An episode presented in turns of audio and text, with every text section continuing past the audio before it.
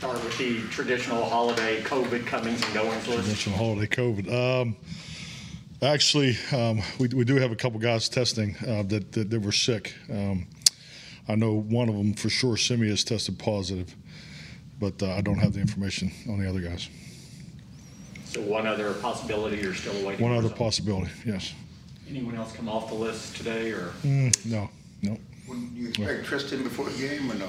I couldn't tell you. I mean, you know, that's all based on making progress. I know he's feeling better. With someone like Tristan, who's been just like what, eight, nine days, I mean, is there a point where even if he tests out, you probably wouldn't activate him for this game because he's been out for so long? I mean, we kind of went through that with Nashawn. I mean, he he was close there, I think, on Saturday. So, um, but you know, you, with the testing, this, you know, this, I think we were playing noon. That you know, there was a noon game that week. So, yeah, we'll just see how that goes. I mean, um, you know, we're fortunate that you know we have really good depth there. So we, we have guys working. So yeah, we'll just you know just take it day by day. Osa was back in the building, but he said he's still on COVID protocol. Well, he's back in the building, so he, he's been cleared with the testing to, to be full go. Yeah, he practiced yesterday. Oh yeah. Yeah, yeah you guys weren't at practice yesterday, were you? How did Tyron handle the rehab work yesterday, and where is he? You said again? I'm sorry. How did Tyron Smith handle his rehab? Tyron's getting better. Um, I, I know Britt felt really good. He did everything he was supposed to do yesterday, so they're going to try to push it some more today. So, you know, hopefully, hopefully, we you know take another step there. What are, your close, huh? what are your thoughts on your Pro Bowl guys? Oh, it was great. I mean, I think uh, definitely uh, very well represented. Uh, I think in, you know, just like every year, you know, there's, there's probably a guy or two you you definitely could have been on the list. Um, you know, I, I think just from my own personal experience, you, you see, you know, particularly guys that may, you know, whether they it's their first year here or really the first year really having a big year, you know, maybe not be – recognized as, as, as possibly they could too. So, um, but yeah, I, I was very, very happy for the guys. And, uh, you know, we, we contacted them um, early, early in the afternoon um, and then um, obviously shared it with, in the team meeting today. So. Is Curse one of those guys that you're talking about? I think he's definitely played at a level. I mean, he, I mean he's, you know, it's been super impactful for us. I think what he does from a matchup standpoint week in and week out has been very impressive. We don't usually ask you about the punter unless something crazy happens. Just what are your overall thoughts on how Anger's playing? Well, great point. but, uh, you know, Brian, I, I think is – I know he was real excited about the news, you know, and, you know, and I mean, just look at the last game. I mean, I, I thought he was phenomenal in New York. You know, he had, had a little bit of wind there, but uh, just, just so consistent. I um, mean, you know, he can he, he he can go long. I mean, you know, he can place the ball on the time clock. He's I mean, he's got a, you know, he's got a menu of, of kicks, you know, punts that uh, that's been very very impressive uh, to see him work on a daily basis and, and carry it over to Sunday. So I mean, he's been a great addition to our team. Tyron Smith making it again, even though it's he's missed four games and possibly five now. Is that just speak to how dominant he still is when he is in the game? Well, definitely. I mean, you know, I, I think obviously, you know, you had the fan voting, but you know, your peers vote on this, so I, I think it's definitely uh, like anything in this business. When your when your peers recognize your performance, it goes a long way. So I think it obviously uh, tells you what you know what people in in the business think of Tyron. If you don't have Tyron again, will you still do that little rotation you did in New York this week? If you Say it again? If you don't have Tyron this week, do you still want to do that? Uh, we're working at different combinations, so, um, but you know, maybe we'll try it on the right side. I don't know. We'll see what happens. Don't tell uh, L C I'm kidding, all right? So. Mike, when, when uh, Tyron was working in and it looked like to be like the, the third series, why is that, if, if that's the case, uh, um, why is that a good time?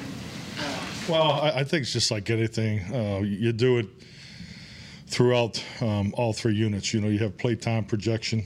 You know, so you're trying to distribute reps as you know as best you can throughout the game of your forty-eight players. You know, it's a long year, seventeen games. Um, we we we put time into it. You know, uh, we start Tuesday night. You know, coming on the game plan and have a projected forty-eight. So you know, usually. You know, there's usually somewhere around fifty-two, fifty-three players that are that are part of that conversation. So, I mean, so you obviously rep it that way. You know, there are, there's always a young player development component during your, you know, during the, the reps distribution, you know, in, during the week. Uh, but then, you know, really Saturday morning is the one where we really set it. You know, I have a coordinators meeting at seven o'clock where uh, three coordinators and myself sit down and go through the whole game plan, all three, you know, all three phases, and, and then we talk about playtime. So there's always a, a projection to that, and you and you try to stay in tune with that. And you know, hey, you know, it's later in the year. You know, guys want to play more. Our biggest challenge right now is, is really just, you know, we're we're getting healthy, and, and everybody wants to play. You you can only play at eleven guys at a time, so. Um, and I just think there's there's a big picture view to that, and and and, and obviously, you know, last week with, you know, going into a rotation, you know, you know, I think it was at some point you got to get the second guy in there and get and get him going, and and then you know, then we had a plan to do it accordingly as the game went on.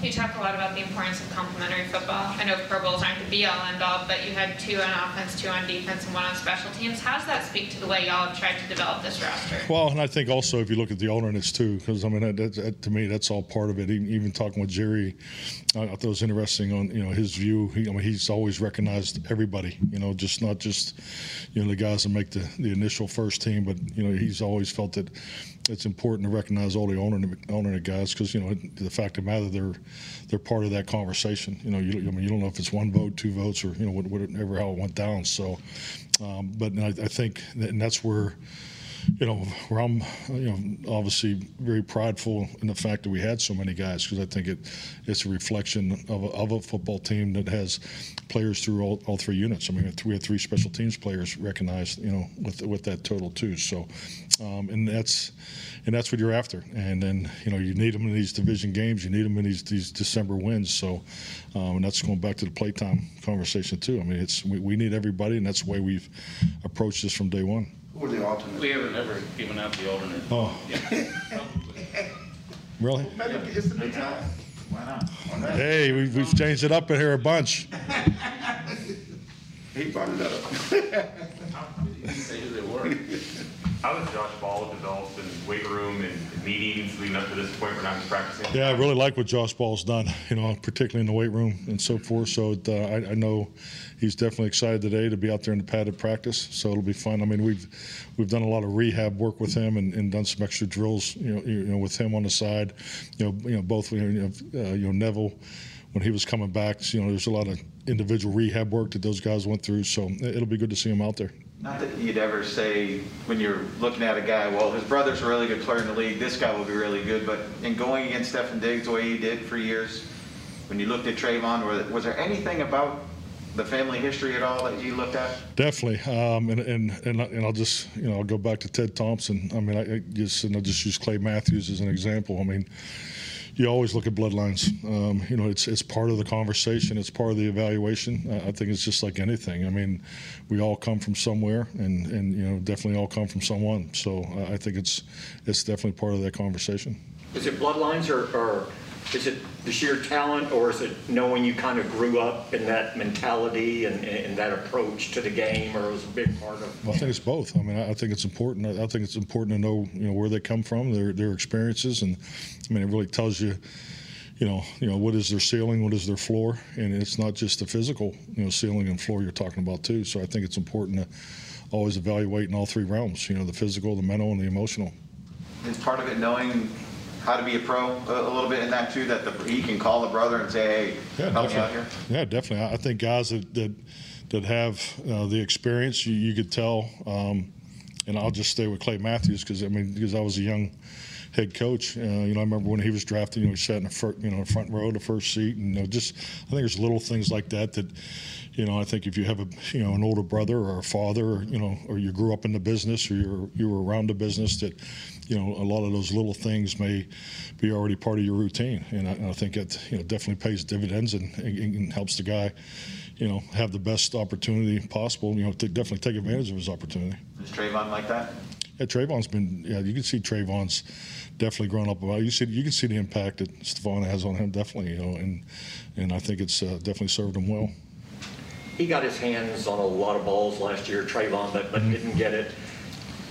Did that frustrate him, or how, how did he handle that, or how did he roll that into this season? Do you see any? To me, I think that's a normal. You know, that's the normal migration of of, of, of a takeaway. I mean, you.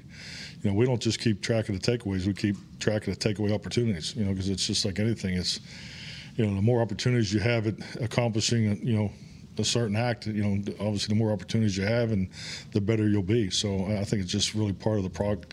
You know, you have to get there first. You know, you got to be in position first to get your hands on it, because obviously his, I mean, his, you know, his ball skills, his hand-eye coordination is, is as high as anybody I've ever worked with, definitely in the secondary. So, um, so I, I think the fact that, you know, making the transition to the league, you know, and getting yourself in position and, and understanding, I mean, that's always the first step. So that was your message to him last year, basically. It's like you're you're getting there. Well, that's the message to the team. You know, I mean, that's that's just way. Like I said, we we track it. It's a it's a weekly. It's part of our evaluation. You know, it comes out of the practices, and because I mean, you know, if you got two takeaways in the game, but you have you have zero takeaway opportunities after that, I mean, that's, you're fortunate, you know. So I think like this past week we had four, but I think we had another seven or eight that, that we felt there was a an opportunity. So when I think the opportunity um, evaluation is as important as the actual result, because you know you have to you have to get yourself in position first. Do you have a general percentage going into a game on just what kind of what the range is on, on what you would like, just opportunities, and then you kind of go from there? As many as possible. No, I haven't. I, I, I can't give you a, you're looking for percentage like a stat? No, I, I, yeah. Corey, uh, Corey Clement here on the injury report with the toe. Is that from practice or from the game? Uh, I, I would say coming out of the game. You know, it's, you know, it's something that's, you know, probably been bothering him, and uh, but clearly out of the game. I mean, our practice yesterday was, you know, was a jog through type practice, so. Marcus was saying that the, the winner of the wager between the offense and defense, the, the, the group gets a trip. Are the coaches involved in uh, on this thing? Or do I don't know anything about wagers, you know. Um, so it's good. The players, you know, it's group group camaraderie is awesome. That's all I can tell you. I know you guys started going up in tournaments at the end of last season, but the stark rise this year. Have you been around a team that has had such a rise, and is just the amount of you guys drilling it more, or is it just the player? I mean, what's what's been the difference, you would think? I think it's a combination of, of all those things. I mean, I think, you know, obviously, I, I think it's part of the evaluation process. I think that you look at the guys, particularly in the secondary, um, that we've acquired, and, and the opportunities. That was that was a, that was clearly a huge focus um, coming out of last year's, you know, um, player evaluation. Uh, we need to height, you know, we need more ball skill ability, particularly in our defensive perimeter, and, and I think these guys have knocked it out of the park. I mean, we do drill it. I, I mean, I know we drill it significantly uh, more than, you know, my past experiences. I mean, I, I felt it was something clearly early in training camp last year that, that was, you know, an eye-opener that, that we needed to definitely improve in that area. And I think we've, we've, we have been steady in our improvement since then. So you drill it more than you did when you were in Green Bay? It just, because of the nature of this team, or?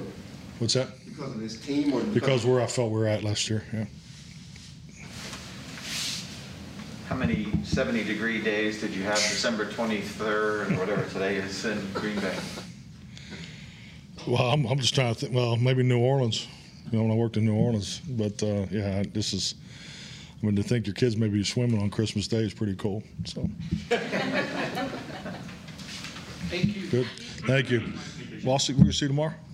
No. No. Oh, okay. Well, Merry Christmas, everybody. All right. You'll hear them. You'll hear them, but not see it.